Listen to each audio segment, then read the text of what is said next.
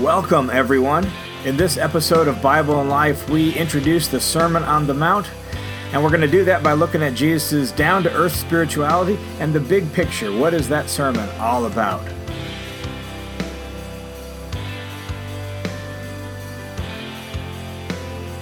Hey, thanks for joining me today on this episode of Bible and Life. And before we jump into the material we want to look at today, I just want to say thank you to all of you who have uh, right from the beginning just supported the show. You know, we launched the show last week, and in the first four or five days, we had over a hundred downloads of uh, the show, and I just find that super encouraging. So, thank you for uh, listening. Thanks for supporting me and, and supporting the show. I firmly believe that uh, there's a great need for all of us to really just engage with the text of Scripture and learn from Jesus and listen to the text. And that's really the heart behind the show. So thanks for jumping in and listening to the show along with me. Now, in this episode, what we want to do is we want to introduce the Sermon on the Mount. And before we even jump into anything, I just want to say if you're a follower of Jesus, man, the Sermon on the Mount is like one of those rich texts that you should spend a lot of time with. Uh, the, the passage is Matthew chapter 5, 6, and 7.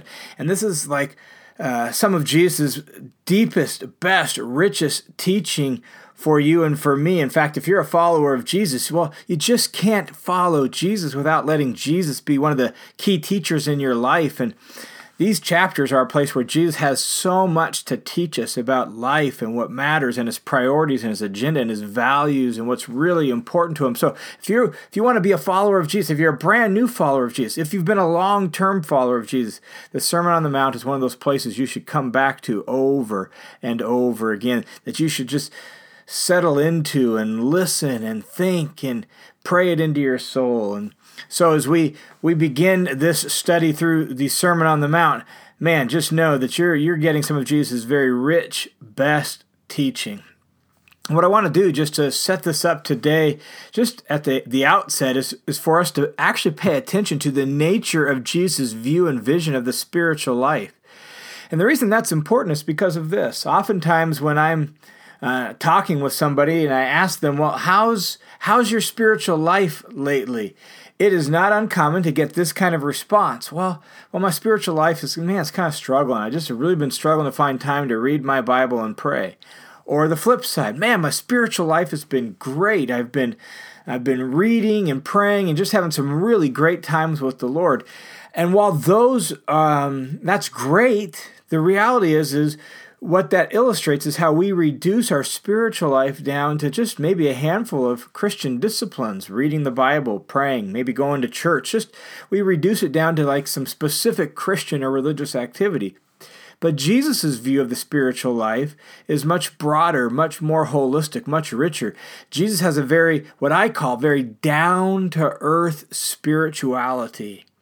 That, that when Jesus looks at the spiritual life, he doesn't merely think of religious activities like praying or fasting or reading your Bible, those are part of it for sure, but his view of the spiritual life is much more all inclusive and much more down to earth. And you see that here in the Sermon on the Mount. In fact, as you begin to just read the Sermon on the Mount, you'll notice the, the kinds of things that Jesus talks about, things that we deal with everyday life, uh, like murder or anger and holding a grudge, like adultery or lust and uh, keeping your word and being a person of integrity? Or how do you deal with people who are hard to get along with? And what about people who actually hurt you and do wrong things to you? How do you respond to them?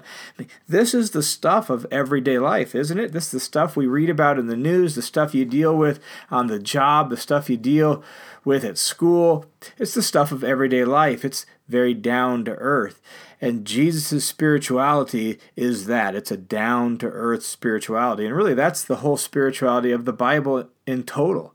If you look back to the, the old covenant, the law of Moses, the, the the spiritual worldview in which Jesus actually grew up and out of which he teaches. Well, you look at the law of Moses and it's very down to earth. It dealt with things like, well, how do we deal with the poor? And you need to put a certain height of wall around your roof so someone doesn't fall off. And if you have an ox and it gores, well, what do you do with that? And all these things, you know, if you're out there burning your your weeds in your field and the fire gets out of control, how do you handle that? Those are the stuff of everyday life and their culture. Well, that's the spirituality of the Bible. That's the spirituality of Jesus. It's this down to earth spirituality.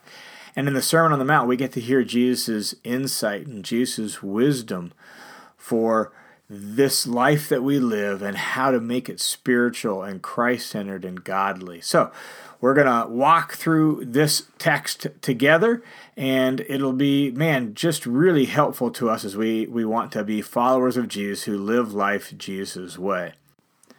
So, today, as we begin our study of the Sermon on the Mount, what I want to do is I want to give you a big picture overview of the whole sermon and really wrestle with what is this sermon all about. Um, as as the story is set up or the sermon is set up, we see that Jesus has all these crowds gathered around him and he's going to teach these crowds. And so the sermon begins with Jesus teaching these crowds, giving some introductory material that we refer to as the Beatitudes, and we'll look at that in detail next week. Uh, but after that introductory setup for the sermon and, and how Jesus is going to form this people who are going to be a light to the world, uh, Jesus then dives into and gives us what I believe is the thesis or the main point of the sermon. Jesus says this in Matthew chapter 5 verse 20, unless your righteousness that is your righteous way of living, you're living the way God wants you to, unless your righteousness goes beyond, surpasses that of the scribes and the Pharisees. The scribes and the Pharisees were uh, some of the most uh, righteous people, at least from the Jewish perspective of the day. They were the religious leaders, and the Pharisees tended to be those who taught in the synagogues or uh, taught your kids in synagogue school. So they were viewed as like the, the religious elite, the righteous people of the day. Unless your righteousness goes beyond theirs, you will not enter into the kingdom of heaven, Jesus says. And I believe that's really the theme or the thesis of the Sermon on the Mount. That idea of surpassing righteousness. That if you want to experience God's kingdom, your righteousness needs to go beyond that of the religious leaders of Jesus' day. And so this sermon is all about surpassing righteousness. And what what Jesus does then after he says that as he begins to give then some examples of surpassing righteousness. So that's like the first major chunk of the sermon, examples of surpassing righteousness. So he says, Well, you've heard about murder. Well, I say to you, don't even be angry with your brother. In fact, don't hold a grudge. Work things out and be reconciled as quickly as possible. Or you've heard that the, the law says don't commit adultery. Okay, but I would say that adultery is even uh, more than just that physical act. If anyone looks at a woman to lust for her, he's committed adultery within his heart. Or what about uh, divorce? That's a form of unfaithfulness. If you just trade in your wife or you trade in your husband, that's a form of unfaithfulness to your marriage vows. Your righteousness has to be greater than just just. Uh, you know, avoiding adultery as it's technically called. There needs to be a surpassing kind of righteousness. Or what about oaths and keeping your word? you you need to be uh, such a person of integrity that if you say yes, people just know it's going to get done. If you say no, you're going to keep your word. Those are examples of surpassing righteousness. And so Jesus gives some examples of surpassing righteousness. And then what Jesus does next is in chapter 6, he he begins to give uh, what could be thought of as barriers to surpassing righteousness. And, and what are some barriers? Well, the first barrier he talks about in chapter 6 is keeping up religious appearances. Uh, he says, Look, be careful that you don't just practice your righteousness before people to seem by them so everyone will think that you're super spiritual, right? And he gives some examples of, of how people could have done that in his day and age. You know, the idea of uh, drawing attention to yourself when you're you're giving an offering or uh, praying and being noticed by people as you pray and praying long and flowery prayers to be noticed by people. And maybe those are some same ways we could do it today, but there's plenty of other ways that we could just try to keep up religious appearances. You know, we we could do even some of our our key Christian activities just to look spiritual or to look good. We could read our Bible just so we could check that off the box and let people know that we're we're super spiritual. Or we we could um, we could you know sing in church in such a way that everyone's attention will be drawn to us and what what Jesus is concerned with is if you're just concerned with looking spiritual, well then your spirituality is just skin deep. It doesn't go to the, the heart of the issue, and it's not therefore surpassing righteousness. And so you can't just uh, keep up uh, religious appearances and hope to really achieve and acquire the surpassing righteousness that Jesus expects and Jesus wants to lead us into. So, keeping up religious appearances and looking spiritual and just going through the spiritual motions, the Christian motions, and, and having everyone think, man, what a good little Christian he is or what a good little Christian she is, and doing things to look good or look religious or look like a good Christian, just doing that's a barrier to surpassing righteousness. Another barrier to surpassing righteousness is money, possessions, and stuff. Those things can just consume our attention, consume our energy, consume our outlook on life, consume our worries and, and our concerns can all be about man, our, our money, our possessions, our stuff. We're worried about acquiring more, we're worried about having enough. And Jesus says, No, if you're focused on all of that stuff, it's not going to help you acquire a a, uh, a surpassing righteousness.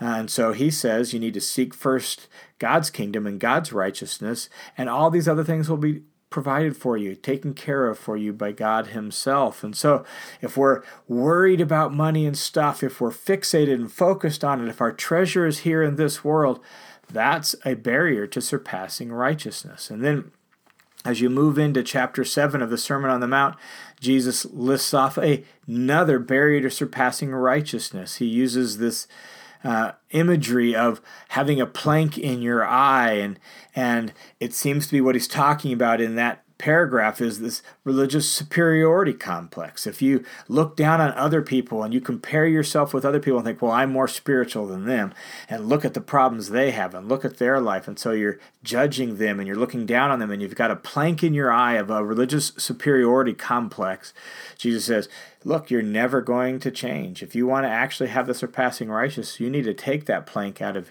your own eye. Then you'll actually be in a position to help other people grow because you'll have a more realistic assessment of yourself. And so, having a religious superiority complex, a spiritual superiority complex, is a barrier to surpassing righteousness.